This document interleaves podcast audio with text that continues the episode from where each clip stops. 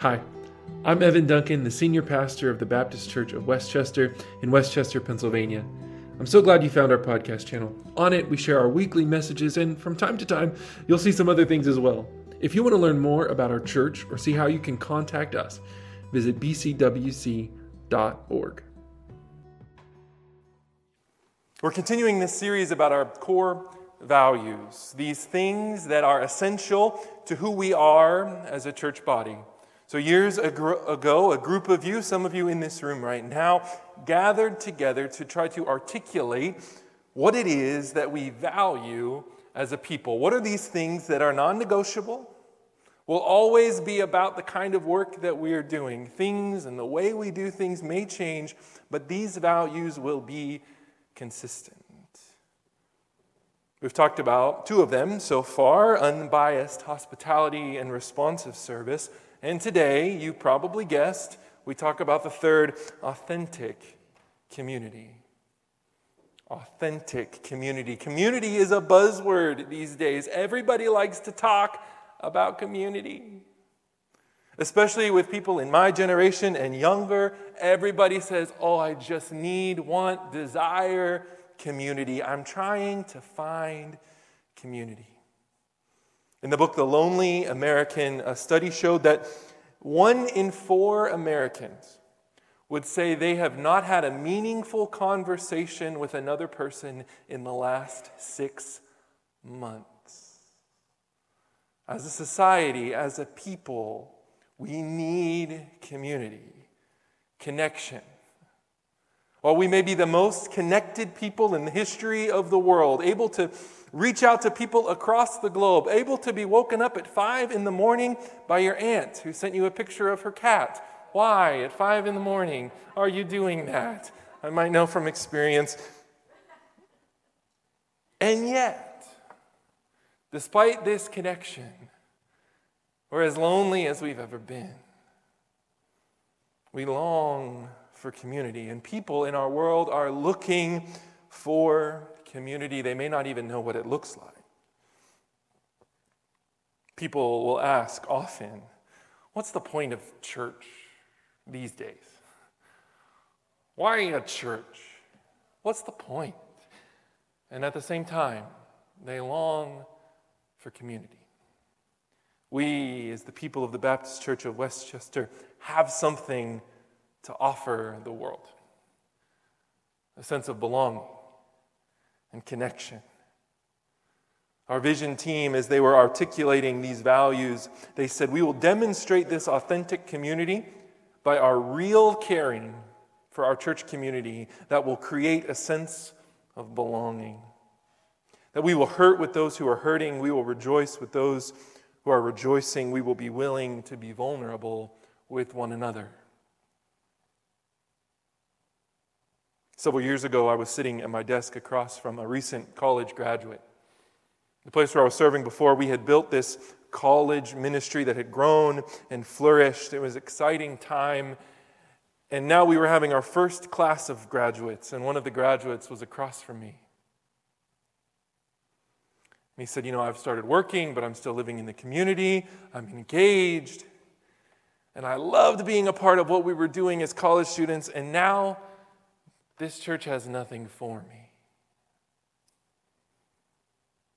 I sat across from him and thought about that, related to that. I've been there. How do we find community? As adults, it's particularly hard. There's no one to assign us seats in a classroom and force us to get to know each other. How do we be cared for? How are we known? The Apostle Peter was writing to churches that were scattered across Asia Minor, and they were all dealing with the sense of insecurity. Who are we? How do we connect to one another? How do we keep moving forward? And in 1 Peter chapter 2, we'll turn there today, and we get this vision of community. So I want to read from 1 Peter chapter 2, starting into verse 4. And I hope that we discover how our authentic community can help people who are desperate to belong. Peter says this to these Christians Come to him, Jesus, a living stone, though rejected by mortals, yet chosen and precious in God's sight. And like living stones, let yourselves be built into a spiritual house to be a holy priesthood, to offer spiritual sacrifices acceptable to God through Jesus Christ.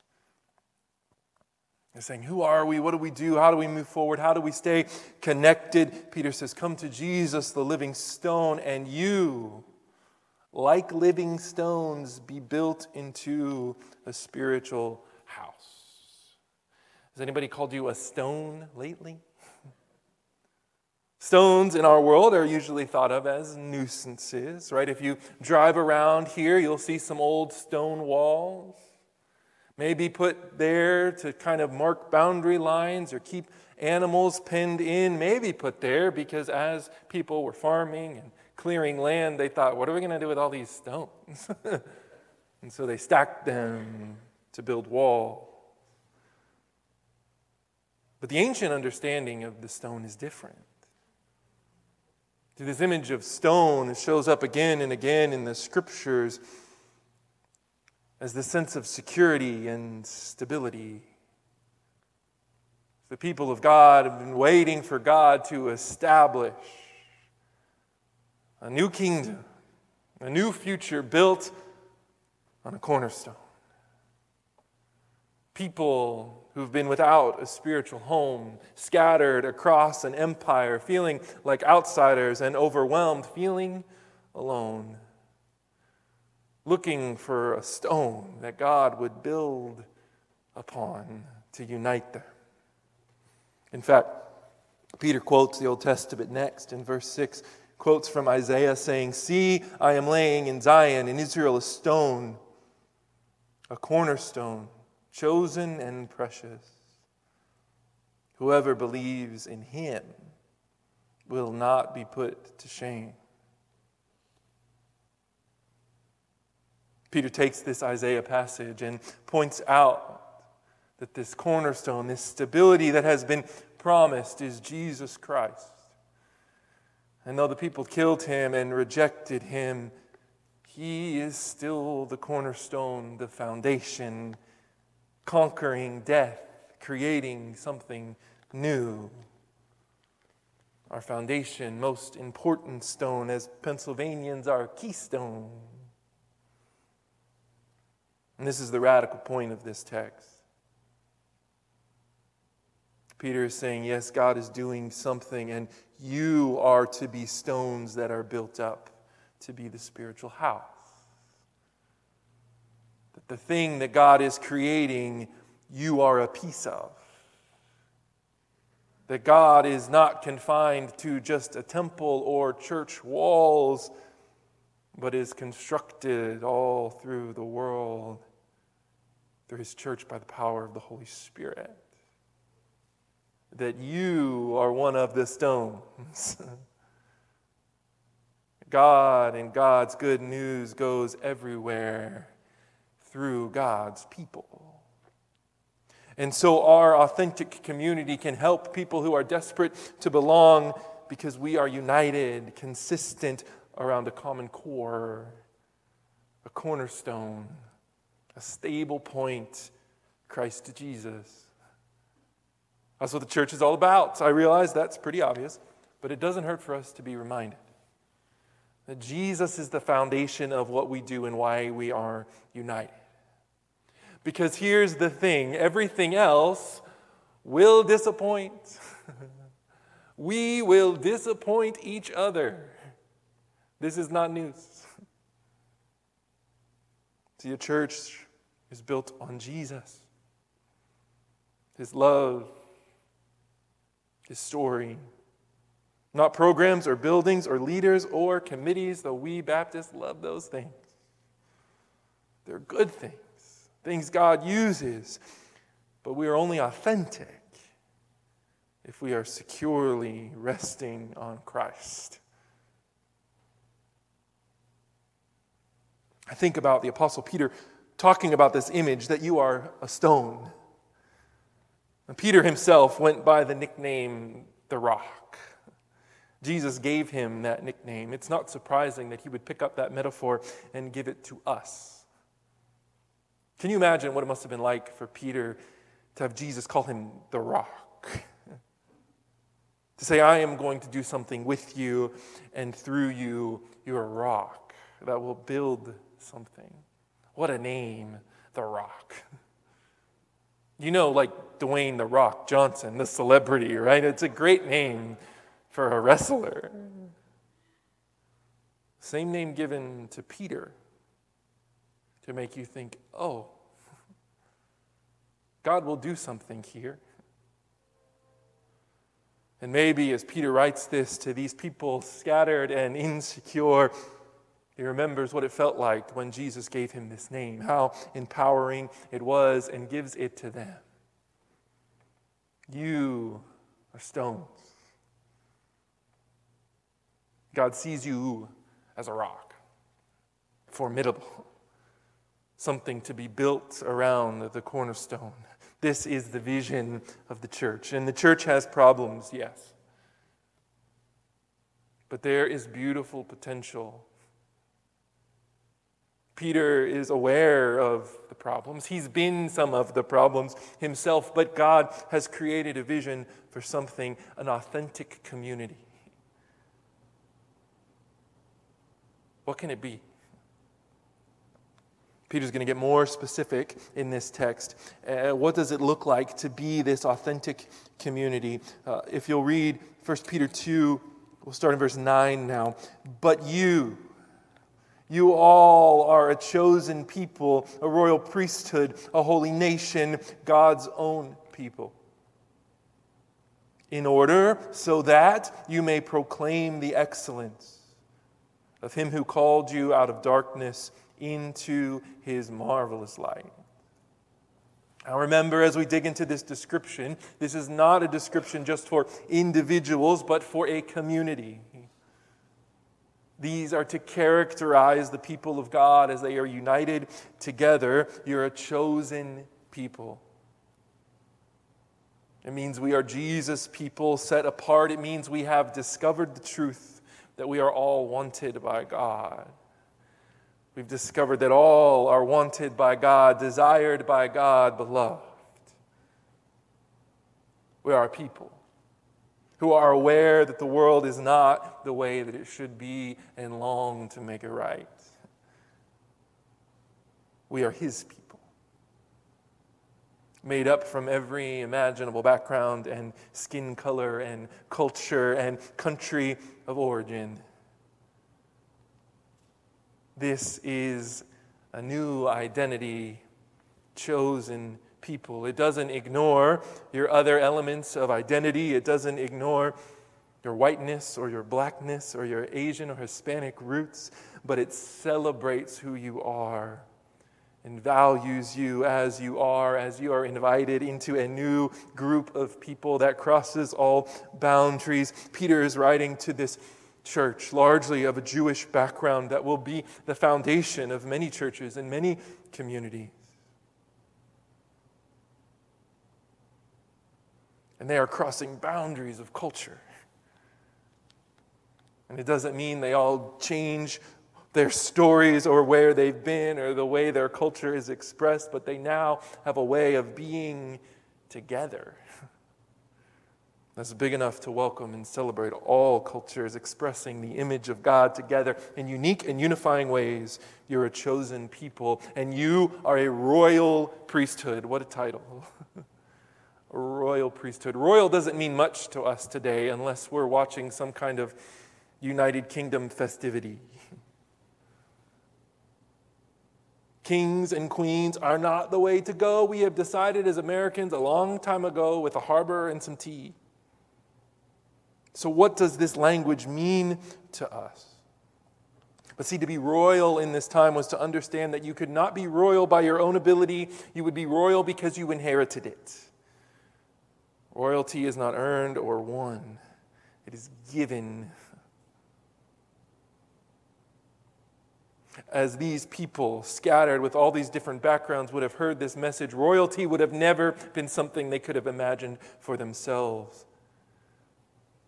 You're royal, part of the family of God, given inheritance to a kingdom and a promise. It's good news. And you're a priest. To be a priest at this time was an honor beyond what we might imagine for our priests or pastors today. A Jewish priest would have had the responsibility and the privilege to access the deepest parts of the temple, direct access to God on behalf of others. They were tasks, tasked with being in connection with God for others. And now all of that authority has been given to God's people. You have direct access to the God of the universe a royal priest, would have been among the highest statuses one could have imagined to be a child of God, access to God. You're a royal priesthood. Something that we believe as Baptists, this Baptist distinctive we hold on to, is that we believe all of us are priests. All of us can go directly to our God all of us called to minister to all. That we serve together as equals under God in our church, regardless of age or length of membership or income or education. You're a royal priest.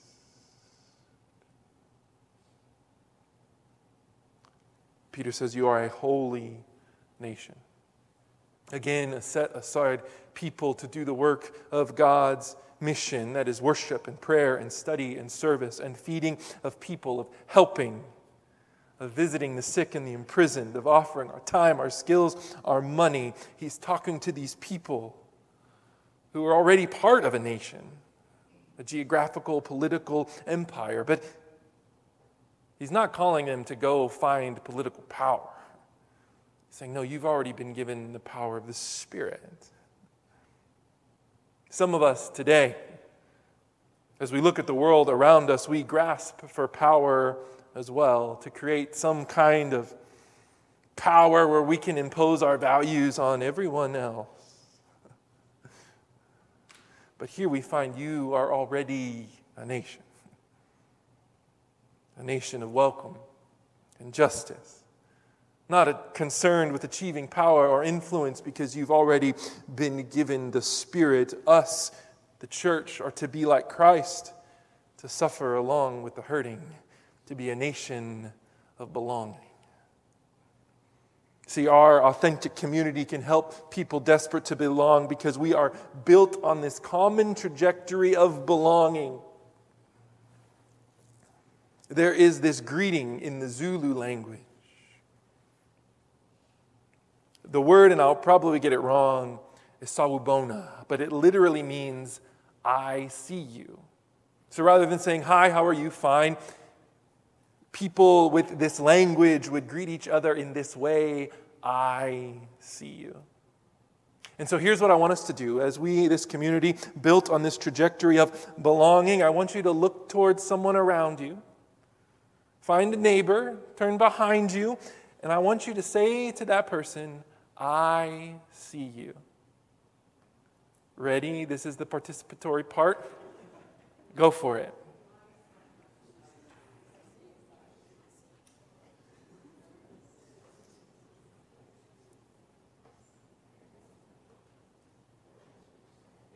Good job.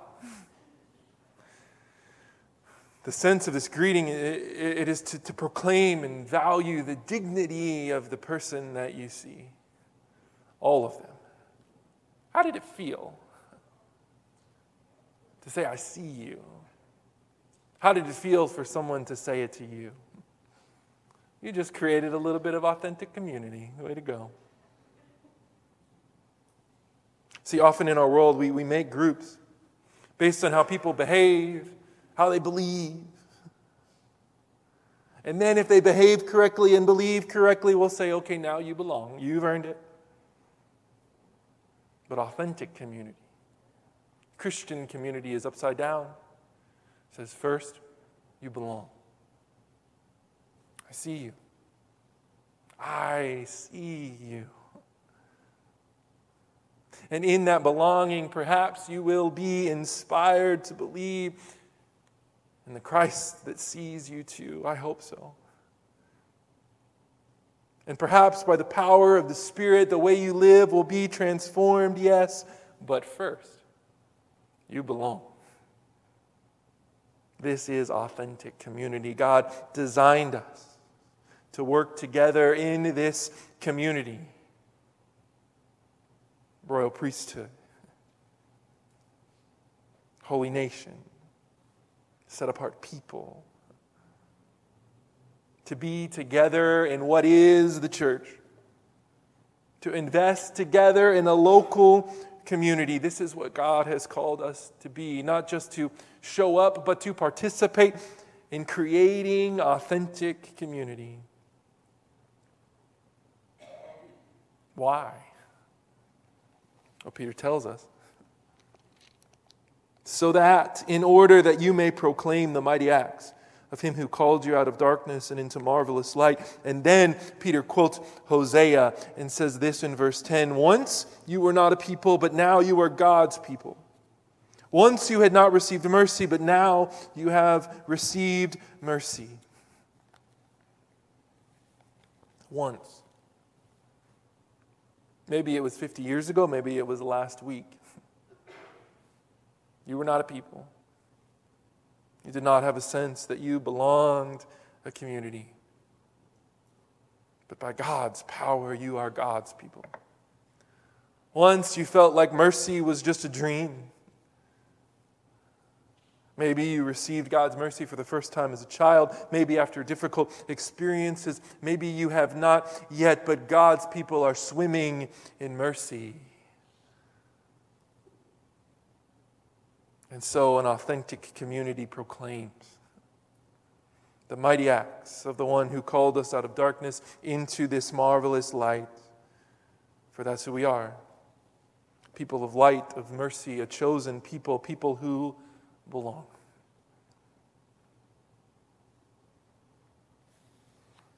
We are to proclaim the acts of God with our words, but in how we care and how we see one another. Grieve with one another, hope with one another. Our authentic community helps people who are desperate to belong because we have a common commitment to one another. We've become a people.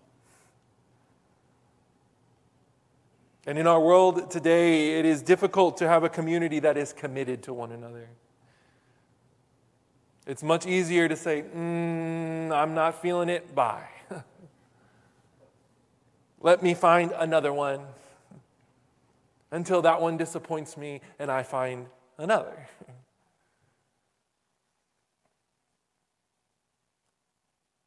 But the vision of the Christian community is a community that is committed to one another always.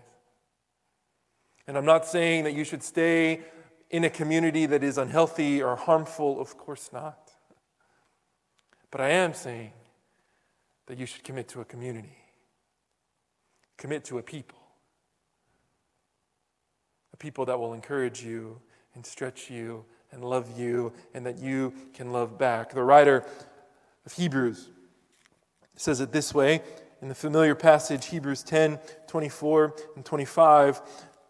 The writer says, Let us consider how to provoke one another to love and good deeds, not neglecting to meet together as the habit of some, but encouraging one another all the more as you see the day or the return of Christ, the future when all will be made right, as you see that approaching. This is what authentic community does.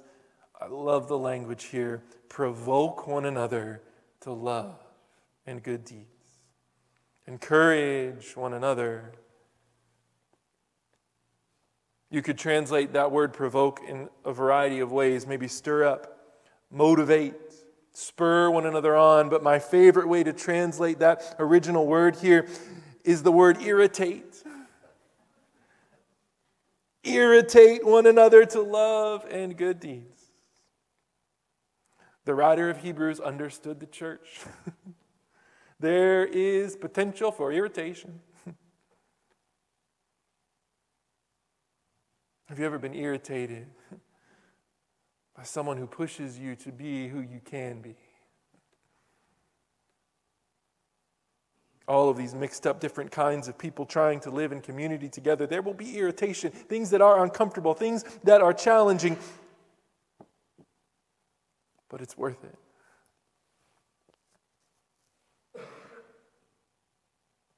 Stir up, motivate, challenge, grieve together, hope together, pester even.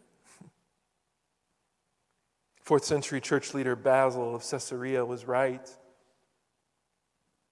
When talking about the importance of authentic community, he said, When we live our lives in isolation, like these one in four who haven't had a meaningful conversation in six months, when we live our lives in isolation, what we have is unavailable. And what we lack is unprocurable. You have been given gifts and a story and value. A priest, a holy nation, we are all of these things, and we cannot share these things if we're alone. In the places where we lack, how will anyone step into those things if we are not with them? In the Old Testament, we see this image show up again and again when the people of God, something would happen, some incredible thing that God would do. And so they would go and gather rocks and they would build a little pillar of stone to be a marker of what God has done. Sometimes that word that we find in the original languages for that pillar of stone is just taken straight into our Bibles or our hymns. That word Ebenezer. If you've ever sang a song, Here I raise my Ebenezer, that's what that means a pillar of stones, a memorial to commemorate what God has done. Here in this New Testament, we get this vision of God building God's church and saying, each one of us together, little stones, built on the rock of Christ, get to commemorate what God has done. So I want to take you back to my office that day, sitting across from that young man, saying, I don't think this church has anything for me. And as we talked and shared and reflected together, we came to a conclusion, an idea, an inspiration. That perhaps he's right. the church didn't have anything for him. So maybe that meant he needed to create it. And here is this surprising news of authentic community. It's not something we consume.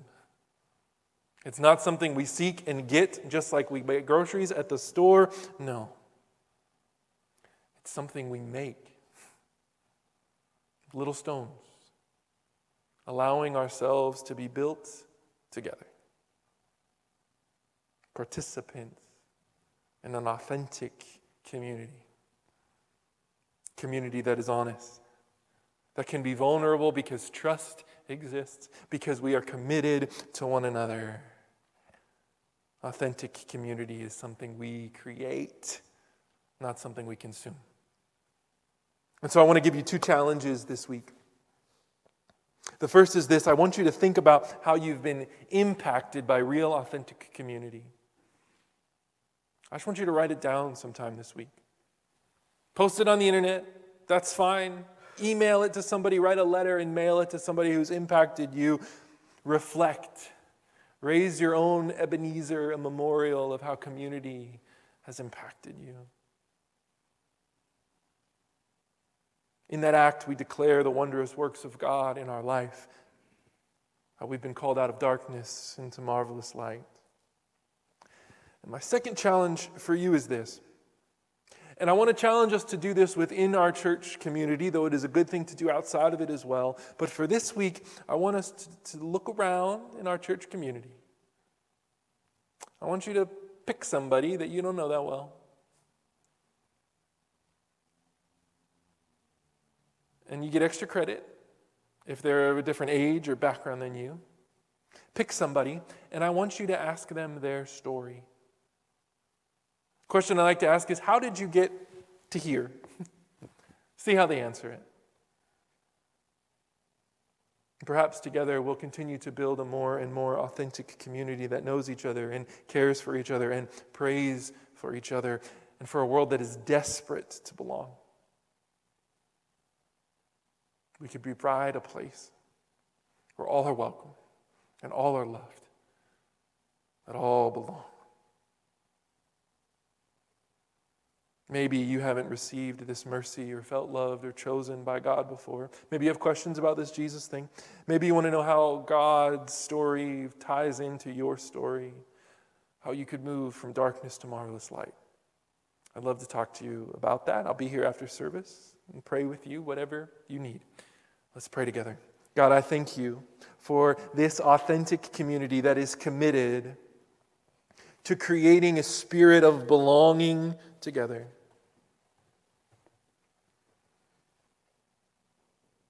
May this desire for authentic community not just be something we say, but something we build together.